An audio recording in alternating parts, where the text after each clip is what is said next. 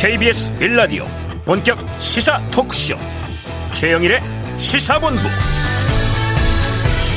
안녕하십니까? 최영일의 시사본부 시작합니다. 새해 첫 월요일이었던 어제부터요 국민의힘 선대위는 심각한 혼란에 빠져 있습니다. 컨트롤 타워가 어딘지 누가 주도하는 것인지 미궁 같은 상황인데요. 자 언제쯤 어떤 모습으로 추스리고 벗어나서 대선 경쟁이 정상 궤도에 오를 수 있을까요? 자, 민주당 선대위는 민생 재정 지원 관련해서 대정부 압박을 넣고 있습니다. 이재명 후보는 오늘 신년사를 냈고요. 자, 이 전통적인 여야의 경계도 예전과는 달라진 듯합니다. 자, 이 소수정당 후보들도 이 혼돈의 틈에서 몸값을 올리기 위해 꿈틀거리고 있는데요. 자, 정말 처음 보는 한치 앞을 예상하기 어려운 이상한 현상들이 연초부터 뉴스를 뒤덮고 있습니다. 자, 시사본부에서 냉철하게 이슈 하나하나 분석해서 길을 찾아보도록 하겠습니다. 자, 우리 모두 중지를 모아야 할 것 같습니다. 국민은 메시지를 수신만 하는 존재가 아니죠. 강력한 메시지를 발신하기도 합니다. 함께 해 주십시오. 최영일의 시사본부 출발합니다.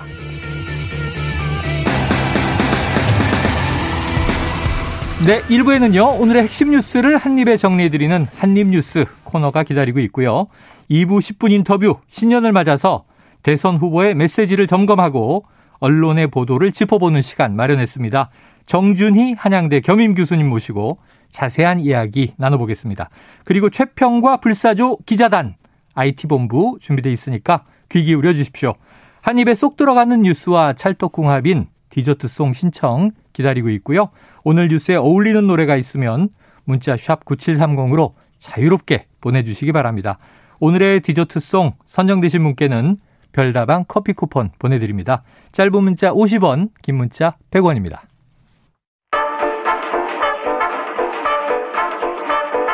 최영일의 시사본부 한입뉴스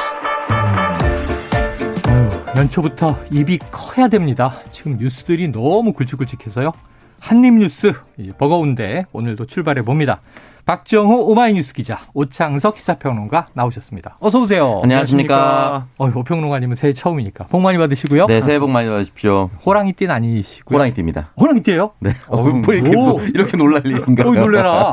야, 올해 들어서 호랑이 처음 봐요. 아, 그래요? 네네네. 저도요. 다 주변에 가축, 저 뭐 말띠, 양띠, 토끼띠 막 이랬는데 네. 순한 동물이 많았는데 어, 호랑이였구나. 네, 86년생 호랑이띠입니다. 아, 자, 오늘 호랑이 기운으로 네. 날카로운 분석 을 기대해 보죠. 자, 국민의힘 지금 어제도 이, 이 시간에 정말 뉴스가 쏟아져서 난리였어요. 네. 근데 오후 밤에도 이 그치지 않고 지금 선대위 해체 이후 김종인 총괄 선대위원장은 잔류하는 거냐, 나가는 음. 거냐. 이 여러 가지 초강수와 이 또 세력 간의 격돌이 눈에 띕니다. 박 네. 기자님, 오늘 상황을 정리해 주시죠. 네, 뭐 계속해서 지금 좀 혼란스럽다는 생각이 들고 있고요. 네. 김종인 총괄선대위원장 오늘 광화문 사무실로 출근을 했습니다. 네네. 자신의 사무실 출근했는데 거기 기자들에게 뭐라고 했냐면 아마 이제 오늘 중으로 음. 어, 선대위 개편 문제가 마무리될 것 같다. 어. 이런 전망을 했어요. 네. 그래서 윤석열 후보가 결정만 하면 된다. 결단하면 된다. 이렇게도 얘기를 했거든요. 어. 그러니까 지금 보면 어제도 그렇고 그러니까 총괄 본부가 후보의 일정이나 메시지나 이런 걸다 이제 관리하는 네. 그런 쪽으로 간다 라는 게 김종인 위원장 생각인데요. 음. 어, 그렇게 가지 않겠느냐 가 김종인 위원장의 음. 예상이고 윤석열 후보가 결론 내려야 되는데 뭐 빨리 내려야 된다. 지금 은 시간이 없다. 이런 취지의 얘기도 했어요. 네. 그러니까 윤석열 후보의 결단이 계속 촉구하는 모습이다라고 볼 수가 있겠고요. 오늘 권성동 사무총장이 또 이제 어, 기자들과 만나서 뭐라고 했냐면 오늘 윤석열 후보는 당사에 안 나온다. 뭐 집이나 어. 아니면 바깥에서 사람들 좀 만나면서 선대위 이 구성을 어떻게 할지 어. 고민할 거다라는 취지의 얘기를 했어요. 네. 그러니까 이 두 사람의 얘기를 들어보면 윤석열 후보가 고민 중이고 곧 결론을 내릴 것 같다라고 보고 있는데 중요한 건 그 결론의 아, 방향 이게 좀 어디로 갈 것이냐. 음. 그러니까 크게 두 가지죠. 하나는 김종인 위원장이 얘기했듯이 이제 총괄 본부로 좀 단일 체계로 가는 네. 슬림화해서 가는 그 방법이 있을 거고 또 하나는 어제도 잠깐 혼선이 있었지만 김종인 이 총괄선대위원장까지 사퇴를 하고 음. 그다음에 김종인 위원장을 배제하면서 어제 뭐 사의를 표명했던 여섯 본부장과 공동선대위원장 등등 중에서 윤석열 후보가 좀 원하는 음. 인물로 새로운 선대를 구성하는 방안 네. 어, 이 두 가지가 크게 있을 것 같아요. 어. 윤석열 후보의 결단 어떻게 좀 될지 주목이 되고 그래서 있습니다. 뭐 어젯밤에 그냥 이제 뭐 농담 삼아서 야 이게 무슨 상황이야 그러다 결국은 정리된 것이 많은 뭐 평론가나 전문가들이 세력과 세력의 충돌이다. 결국은 이 메머드 선대위 안에 김종인 총괄 선대위원장 또는 밖으로 이탈했습니다만 이준석 당대표를 포함해서 자, 이 선거를 어떻게 가야 한다라는 입장을 가지고 있는 한 축이 있고 또 한 축은 이제 소위 윤핵관 등 이 저 윤석열 후보를 경선 과정부터 쭉 이제 보필해서 여기까지 밀어 올렸던 그룹이 있고 자, 그래 그 세력 간 충돌이잖아요. 그래서 네. 어제 메시지가 김종인 총괄 네. 선대위원장까지 사퇴한다. 음. 누가 그래? 이렇게 얘기가 나왔단 말이에요. 그러니까 이게 이 충돌 상황에서 어젯밤에 두 개의 사실상 두 개의 캠프가 모여서 음. 어떻게 상대를 몰아내고 우리가 선대위를 장악할 건가 고민하고 있었다면 이게 영화 남산의 부장들처럼 육본과 중정이 모여 있는 거예요. 네. 그윤 후보가 어디로 가느냐가 음, 네. 결정적이잖아요. 그렇습니다. 자, 평론가님 네. 어떻게 됩니까? 아 글쎄 저, 결국은 윤 후보는 음. 검찰 재직 시절부터 자신의 식구를 잘 챙기는 것으로 알려져 있죠. 아, 특히나 사람을 잘 챙긴다. 예, 자기와 친한 사람을 절대 버리지 않는다. 어. 이런 이야기가 많이 있었기 때문에 결과적으로는 예비 경선 때부터 처음 같이 시작했었던 사람들과 네. 하지 않을까라고 조심스럽게 추측을 해보는데 아직까지는 어떻게 될지는 잘 모르겠고요. 네. 그 우리 흔히 말하는 윤핵관이라는 사람들이 전면에 나서는 직책을 가지지 않더라도 음. 흔히 말하는 마쿠라든지 음, 또는. 직책 없이 어, 후보에게 직접적인 영향력을 줄 수 있다라고 이제 그래서 윤핵관이라고 얘기하지 않았습니까? 그런 영향력은 저는 쉽게 사그라들지는 않을 것 같고 음. 이 후보가 지금 어떤 중심을 잡고 있는지 그 누구도 예상할 수 없는 상황입니다. 네. 왜냐하면 어제 한국증권거래소 갔다가 거기서 얘기를 하고 있는데 일정 전면 중단이 떠버렸어요. 네, 어제 그게 깜짝 놀랄 일이었죠. 그러니까 후보도 본인 스스로의 일정을 중단했다는 걸 속보로 이렇게 네네네. 내가 얘기를 하고 있는데 음. 이런 상황이 뜬 거란 말이죠. 근데 후보의 일- 일정을 전면 중단한다는 메시지를 낼 수 있는 사람은 과연 누구인가? 음. 쉽게 얘기할 수는 없거든요. 그거는 네. 그 사람들이 아마 조금 더 힘이 있을 거라고 저는 생각이 들고 어. 당분간은 지금 하루 이틀 정도는 뭐 장고라고 하는데 사실 선거는 국회의원은 보통 한시간 단위 일정, 네, 네. 대선 후보는 초단위 일정이라고 얘기를 하거든요. 어. 왜냐하면 방송국에 만약에 들어와서 인터뷰를 나눈다, 음. 방송국에 나간다 할 때 초단위로 어디 어디 몇 초에 차를 타야만 다음 일정으로 이동할 수 있다 이런 식으로 어, 얘기를 한단 말이죠. 빡빡하다는 얘기겠죠. 근데 하루 정도의 장고에 하루 정도 아무것도 안 했다는 건 엄청난 시간을 네네. 버리고 있는 거예요. 예. 근데 이 시간을 버리고 있는 것을 어떻게 만회할 것인가? 결과적으로는 자신이 조금 더 마음을 터놓고 이야기할 수 있는 사람한테 기울어질 수밖에 없습니다. 아, 그러니까 어제 오후에 보면 윤석열 후보가 김종인 위원장 만나서 뭐 섭섭하다, 네네. 뭐 아쉽다 이런 얘기까지 했다는 거 아니겠습니까? 음. 그만큼 좀 심정적으로는 좀 화가 좀 나지 않았을까 생각이 들고요. 네네. 일부 보도를 봐도 이거 뭐 김종인 쿠데타 아니냐 음. 이런 얘기가 회의 중에 나왔다는 거 아니겠어요? 네. 그만큼 윤석열 후보가 좀 격앙돼 있는 상황으로 보여지고 어제 당사에서 계속 두문불출하다가 9시에 당사를 나오면서 뭐 기자들이 질의응답도 안 받고 자신이 하고 싶은 얘기를 하고 갔는데 어. 뭐이 죄송하다. 네네. 아, 그 빠른 시일 내에 모두 자신의 책임이다 네. 이런 메시지가 나왔죠. 그런 얘기를 했는데요.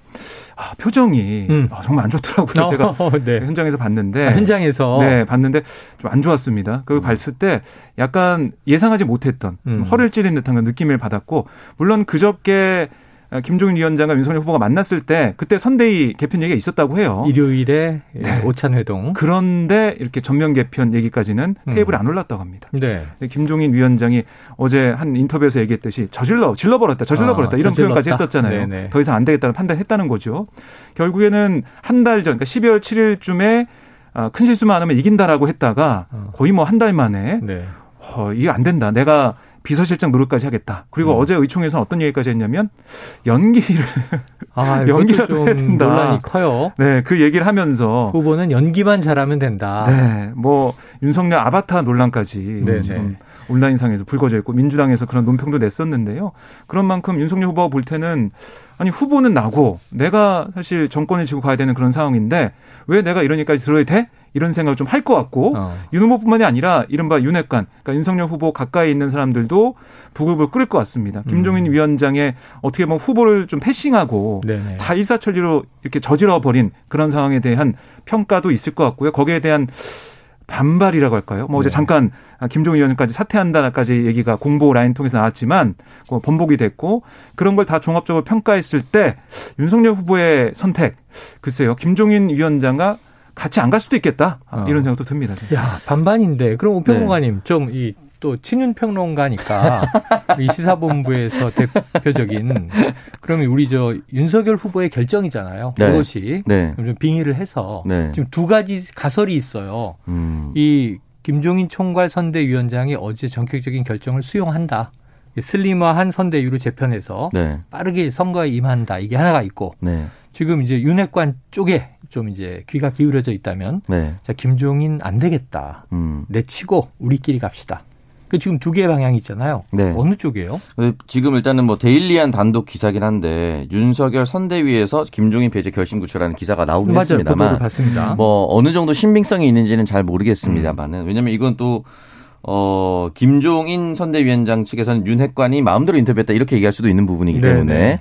확실하진 않지만 저는 김종인 비대위원장을 설령 내세운다 하더라도 음. 역시나 큰 권한이 없을 가능성이 있다. 음. 그러니까 상징성이 있는 제가 예전에 선주 선장 말씀하셨듯이 음. 똑같은 상황이 반복되고 있습니다. 네네. 선장은 언제든지 교체할 수가 있는 상황이에요. 음. 그러니까 똑같은 선장을 빼고 그 선장 밑에 있는 선원 지금 교체한다는 거거든요. 음. 선원 교체해도 상관없습니다. 그러니까 어떤 선장한테 맡길 것인가가 가장 중요한 것인데 저는 이 이번에 일련의 국민의힘 여러 가지 내용을 보면서 그 누구도 같은 편이 아니다라고 느꼈던 것이 그 누구도 왜냐면 흔히 말해서 윤핵관의 세력이 있고 이준석 대표와 김종인 선대위원장은 사실상 같은 몸이라고 저는 생각이 들었거든요. 네네. 근데 이게 조짐이 붕괴 조짐 보였던 게 이준석 대표와 조수진 최고위원이 충돌했을 때그 네. 자리에 김종인 선대위원장이 있었습니다. 어. 그러면 나와서 기자들한테 뭐 민주주의다 이런 얘기 하지 않고 부딪힐 수도 있다 이런 얘기 하지 않고 음.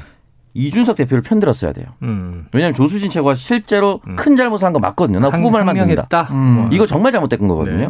근데 김종인 선대위원장이 그럴 수도 있다라고 하면서 사실상 이준석 대표에게 힘을 실어주지 않았습니다. 네. 그리고 나 보니까 이준석 대표도 어 보니까 이 김종인 대표가 내 편을 들어주기 위해서 같이 간 건데 이거 내 편도 안 들어주네 날 날리려고 하는 것인가 음. 아니면 내 편이 아니고 본인 입지만 생각하는 것인가라고 이준석 대표는 생각할 수도 있습니다. 네네. 그래서 두 사람이 이미 붕괴가 된 상태예요. 어. 그러니까 두 사람이 점심 먹고 회동해도 아무런 결과가 나오지 않는 건 당연한 것이고 네. 김종인 선대위원장이 또 어떤 메시지를 냈냐면 아, 선거 끝날 때까지 이준석 당대표 스타일에서 안 돌아올 거다라고 얘기를 했어요. 음, 근데 그렇게 얘기하면 안 됩니다. 음. 왜냐하면 이준석 대표는 당심과 민심 중 민심에 기대해서 당 대표가 된 사람이에요. 음. 네네. 그러니까 민심에 영향력을 주는 사람을 쉽게 버리는 메시지를 내면 안 되는데 그런 메시지를 내버리면서 이준석 대표한테 또 한 번 마음의 상처를 줬거든요. 김종인 선대위원장이 이준석 대표를 챙기기 위해서라면 음. 이준석 대표를 반드시 함께 가야 된다. 윤 후보가 다시 한번 나서야 된다라고 메시지를 줬어야 되는데 갈라쳐버렸습니다. 그렇기 그래요. 때문에 이준석 대표는 김종인 선대위원장이 어떤 상황이 되든 전혀 지켜주지 않을 가능성이 높습니다. 그러면 힘이 없겠죠.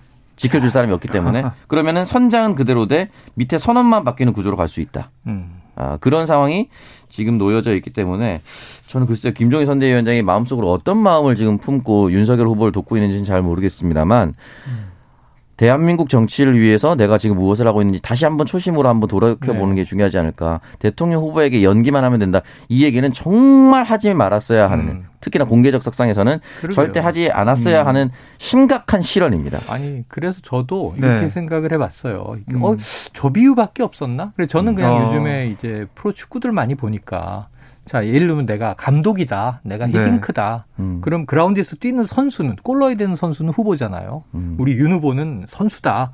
근데 감독의 작전 지시를 좀 따라줘야 팀워크가 손발이 맞아서 골인도 넣는 거다. 이런 표현 정도면 네. 선수의 자율성이 있는데 연기만 하라 그러니까 어, 무슨 네. 꼭두각시 같은 느낌이 든단 말이죠. 음, 그렇죠. 그러니까 모욕감이 들었을 것이다. 음. 이런 거잖아요. 그 이전의 메시지가는 음. 메시지는 뭐 큰 실수만 하지 않으면 네. 가만히, 네. 가만히 있으면. 뭐 이준석 대표 이런 메시지였는데 그때도 민주당이 비판을 하긴 했어요. 근데 또 중도에서 보게 되면 아, 대통령 후보는 역시 큰 실수를 안 해야지라고 혹시 그 보듬을 수 있는 메시지였거든요. 음. 근데 연기만 한다라는 표현은 완전히 다른 메시지입니다. 그래요.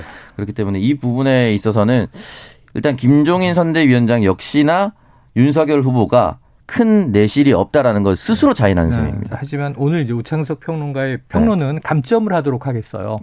왜냐하면 이제 이저 윤 후보에게 빙의해달라 그랬는데 네. 어, 이준석 대표한테 빙의를 하네요. 아, 역시 이제 이 청년은 청년 편인가요? 네.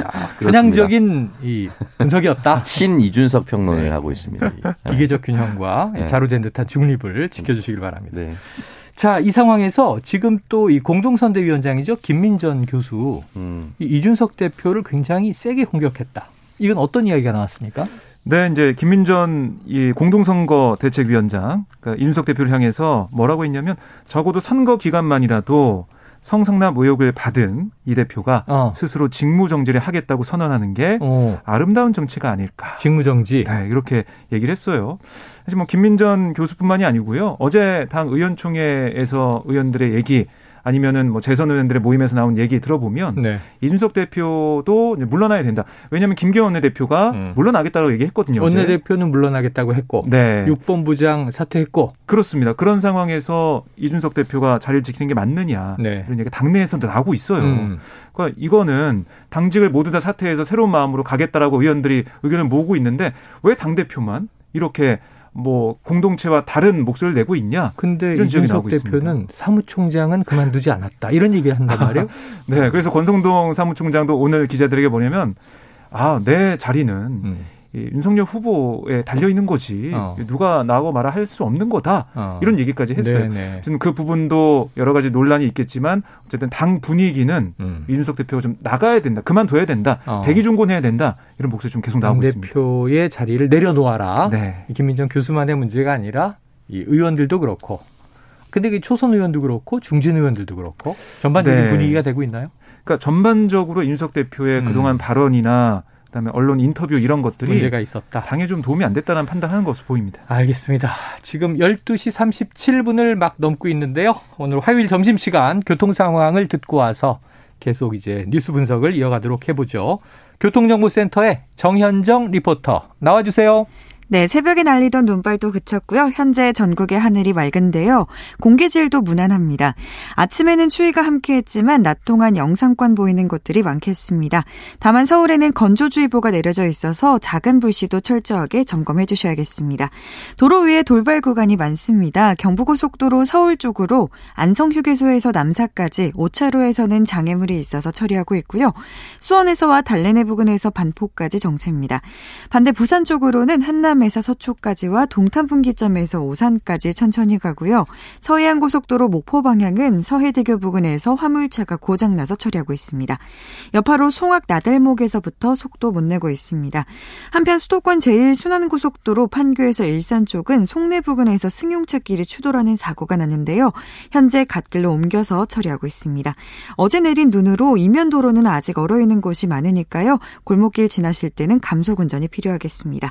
KBS KBS 교통정보센터에서 정현정이었습니다.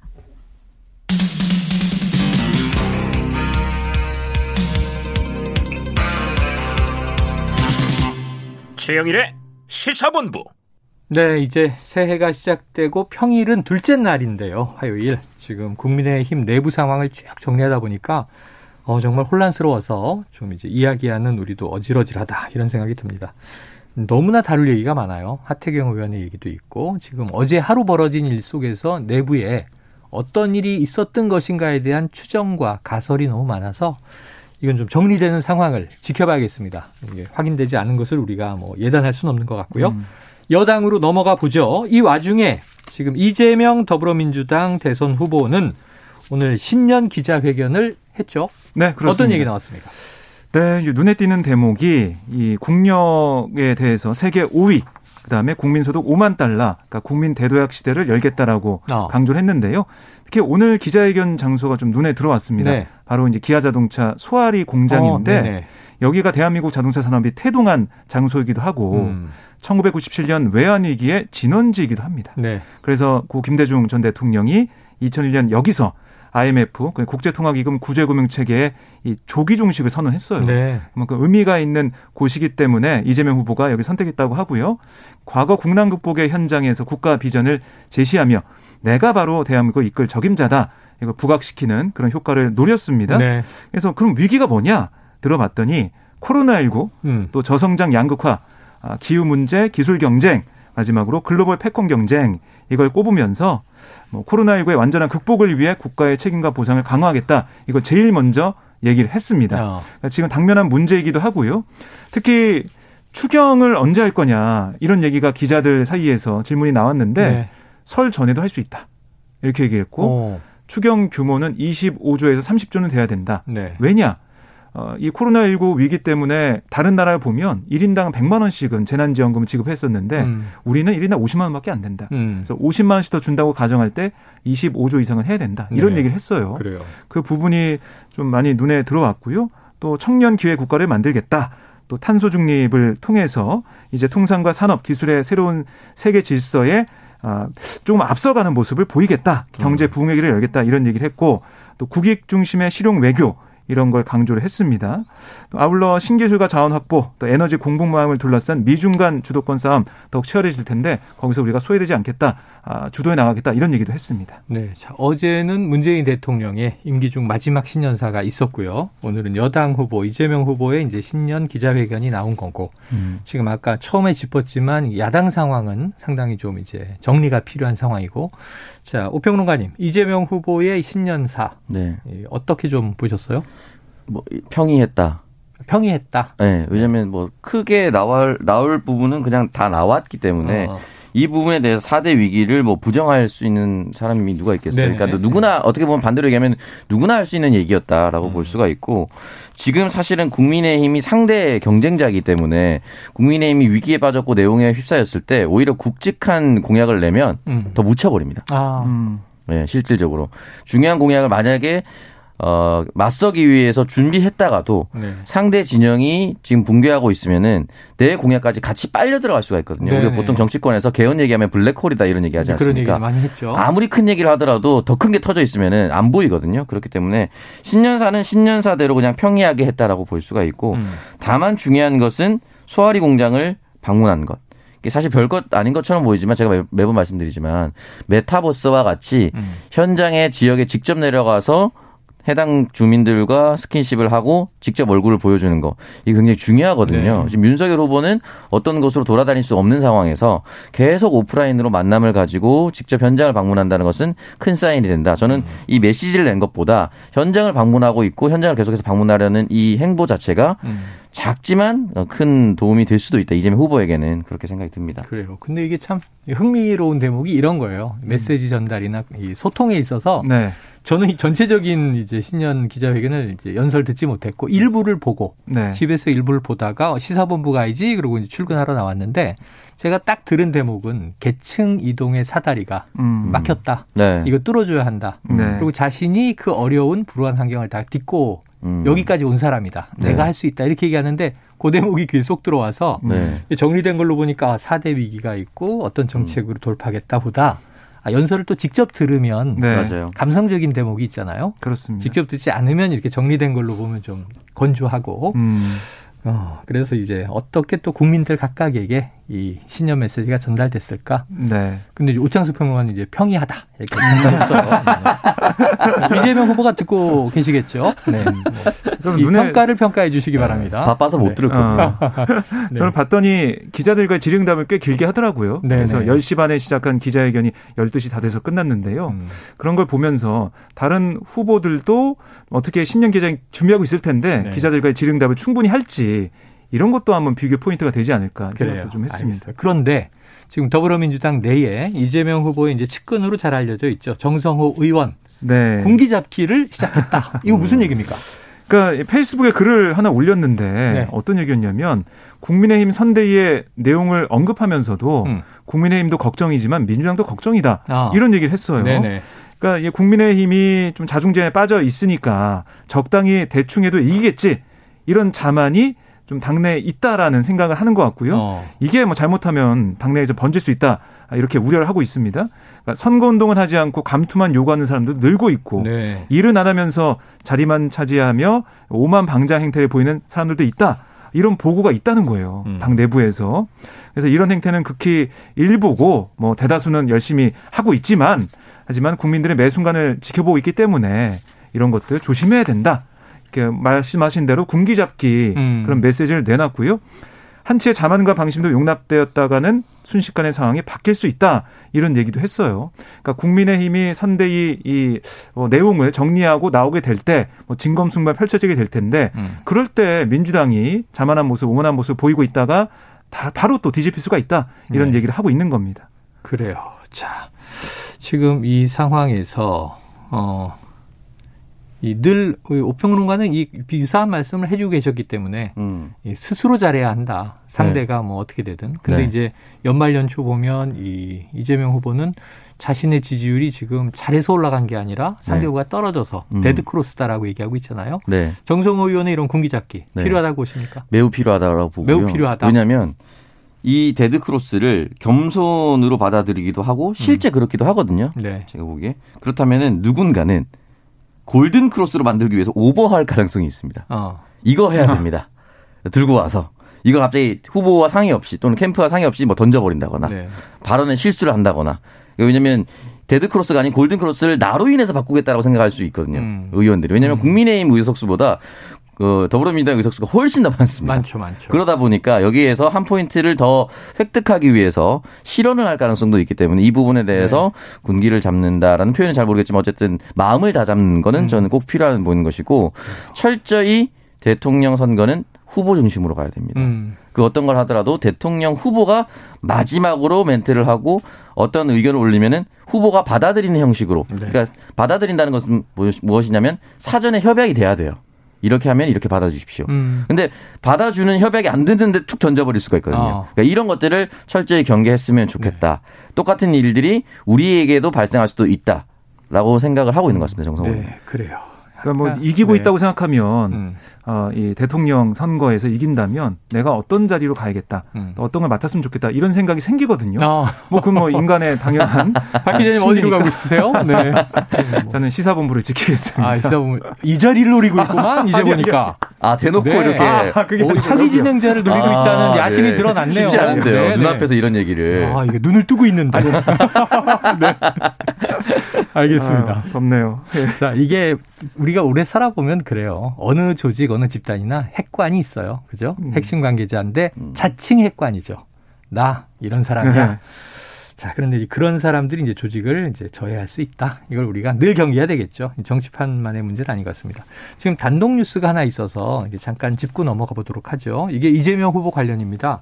유동규 전 본부장 지금 재판에 넘겨져 있는데 압수수색 직전 이재명 당시 성남시장의 측근인 김용, 정진상과 14회, 14차례 통화가 기록돼 있는 게 확인됐다. 이게 단독이에요. 음. 이 전에는 이 유동규 전 본부장의 그 전화 통신에서 최재경 전 민정수석 박관천 전 경정 의회 인물들과 통화 기록이 나와서 뭐지 이제 그랬는데 음. 지금 이번에는 이제 이 성남시 내에 어 당시 시장의 측근인 김용 정진상과 10여 차례 통화했다는 내용이 나왔다. 이게 지금 이제 단독 뉴스입니다. 박 기자님 네, 뭐, 이거는 어떻게 흘러갈까요? 사실 뭐 계속해서 이런 부분이 나오고 있는데 네. 어, 사람들이 볼 때는 의심을 살만합니다. 음. 어, 왜냐하면 왜 그 민감한 상황에서 연락을 음, 했냐? 측근에게 그렇습니다. 그런 부분이 있는데 지금 당사자들은 오늘 뭐 김용 전 대변인도 네. 사실 확인해서 통화했다. 뭐 이거는 뭐 지극히 정상적이다라고 아. 주장을 하고 있는데요. 이거는 뭐 당사자 간의 입장이 좀 다르기 때문에 네. 수사나 이런 것 통해서 밝혀져야겠지만은 음. 우선은 이게 당시 상황에 좀 급박하게 돌아가는 부분이 있기 때문에 음. 확인을 위해서 전화를 했을 것 같긴 한데 음. 좀 오해나무에서 가끔 매지 말라고 이런 부분들이 좀 앞으로는 사람들이 볼 때는 논란이 될 수 있는 소지가 네 된다는 생각이 듭니다. 자, 지금 뭐 대선 전국에서 크고 작은 이슈 음. 하나하나가 어떻게 튈지 모르는 아주 이제 복잡 미묘한 상황입니다. 앞으로 이제 전국의 상황을 지켜보도록 하고요. 자, 지금 이 청와대에서도 공수처에 대한 비판이 나왔다. 네. 어떤 비판이 나왔나요? 그러니까 이게 박수현 국민소통수석이 한 유튜브 방송에 출연해서 어, 공수처에 대해 이러려고 우리가 이렇게 했던가 공수처를 만들어려고 했던가 이런 생각을 한다는 거예요. 음. 그러니까 그만큼 이 통신자료 조회 논란이나 아니면 여러 가지 수사 미진한 그런 부분들 논란에 대해서 좀 실망스럽다는 반응을 좀 보인 것으로 해석이 되고요. 네. 그래야 그러면에도 불구하고 공수처가 본래 기능대로 잘 돼가기를 기대한다라는 음. 말도 했어요. 그러니까 지금 생긴 지 얼마 안 됐기 때문에 박범계 장관도 그런 얘기를 했었죠. 축구팀 창단 첫 해에 우승컵을 가져오라 하는 건 무리한 요구다. 라는 얘기 했는데 아, 그렇죠. 거기에 뭐 이제 동의를 하면서 네네. 30년 수공을 거쳐 아, 공수가 생겼지만 부족하지만 앞으로는 잘해 나갈 거다라는 얘기를 했습니다. 음. 그러니까 사실 지금 보면은 통신 자료 조회 논란이 불거져서 청와대 입장을 요구하는 목소리가 나왔었는데 이게 통신 자료 조회 같은 것은 수사 기법으로 계속 쓰였었고 법에도 있는 그런 부분이기 때문에 이거 사찰에 부른 것은 좀 너무 나간 거다라는 음. 비판적인 얘기도 했습니다. 음. 그래요. 자, 청와대도 공수처의 통신조회 문제에 대해서 우려를 표했는데 앞으로 본연의 기능을 잘해달라. 우평론가님 공수처가 잘 될까요? 글쎄 뭐 신생 축구팀으로 비면 신생 팀이라 음. 손발 맞추고 이렇게 하는 것이 좀 오래 걸릴 수 있긴 한데 아 이게 참 어렵습니다. 결과를 결과로서 보여준다 보여줘야 한다라는 표현도 쓸 수가 없거든요. 음. 그럼 결과적으로 누군가를 수사한 사람을 범죄자로 그렇죠. 만들어야 된다는 것처럼 오해할 수도 있잖아요. 기소와 뭐 구속, 네. 뭐 유죄 입증 이런 네. 게 이제 그러니까 사정기관의 되는 거죠. 특성상 결과를 내야 한다는 표현도 참 쓰기 어려워서 공수처가 조금 마음을 다잡을 필요가 있지 않을까라는 생각이 듭니다. 네, 자또 민주당의 양이원영 의원은 통신조회 확인서를 공개하면서 야당 의원은 한게 아니다 그랬는데 야당은 또 이제 빈도가 많다. 네. 105명 중에 84명이다. 음. 퍼센트를 봐라 이제 이거니까 여당 의원이 많이 통신조회 됐어야 형평이 맞을 텐데 어떨지 모르겠습니다. 음. 자, 박근혜 전 대통령 대국민 메시지를 낼 것인가? 지금 뭐 이 유영하 변호사가 무슨 말을 한 모양이죠? 네, 어제 한 인터뷰에서 뭐라고 했냐면 아, 지금 특히 이제 문재인 대통령에게 어, 심심한 사의를 표한다 네네. 그런 입장이 나와서 음. 정말 박근혜 전 대통령이 그런 말 한 게 맞냐 이런 얘기도 있었는데 아. 유영한 변호사가 정말 박 전 대통령이 그렇게 얘기했다라고 설명을 했어요. 어. 그러니까 문 대통령이 지지층 반대에도 불구하고 네네. 사면을 결단해서 사의를 표했다라고 설명을 했고요. 음. 아, 그리고 이제 제일 중요한 부분은 박전 대통령의 정치 메시지 전달 가능성인데요. 네. 여기에 대해서는 뭐 확실히 알 수가 없다라는 아. 말을 아끼는 모습을 보였는데 어, 그동안 옥중 서신이죠. 그 지지자한테 편지를 받아서 책이 나왔죠. 책이 음. 나왔는데 그 가운데서는 뭐 윤석열 후보에 대한 직접적인 언급이나 음. 발언 음. 없었다는 거예요. 음. 박전 대통령이 병원에 있으면서도 언급이 없었기 때문에 아마 퇴원할 때 좀 나오는 정치 메시지에 윤석열 후보에 대한 언급이나 정치 관련 메시지가 있을지는 네. 그때 좀 가봐야 될 것 같습니다. 퇴원이 언제인지 모르지만 이제 설 2월 초 지나서 뭐 한 2월 이제 초중순 예정으로 이제 얘기들을 하고 있는데 네. 이때가 또 3월 9일 대선에서는 가장 민감한 시기라 지금 이제 큰 반향은 없을 것이다라는 또 전문가들의 의견들도 다수 있습니다만 작은 반향이라도 또 어떤 영향을 끼칠지 지금 예의주시되는 대목입니다. 음. 자, 아유, 내일은 또 어떤 뉴스가 터져 나올까요? 오후에 어쨌든 국민의힘은 좀 빨리 수습 국면으로 들어가서 네. 국민들이 바라는 정상 궤도의 대선이 음. 좀 빠르게 이루어지길 기대해 보고요. 지금 토론하느냐 안 하느냐 얘기하다가 더 큰 일이 벌어지니까 네, 토론 얘기는 쑥 들어가 버렸어요. 자, 오늘도 두 분 박정호 오마이뉴스 기자, 오창석 시사평론가 고맙습니다. 감사합니다. 고맙습니다. 자, 9693님이 이제 어 팝송을 시청해 주셨어요. It ain't over till it's over. 이게 끝날 때까지 끝난 게 아니다라고 하는 이제 유명한 야구 격언을 노래로 만들었습니다. 레니 크레비츠의 노래 국민의힘 상황이 시시각각 달라지네요. 끝날 때까지 끝난 게 아닌 것 같아 이 노래 신청합니다. 별다방 커피 쿠폰 보내드리면서 노래 듣고 입으로 돌아옵니다.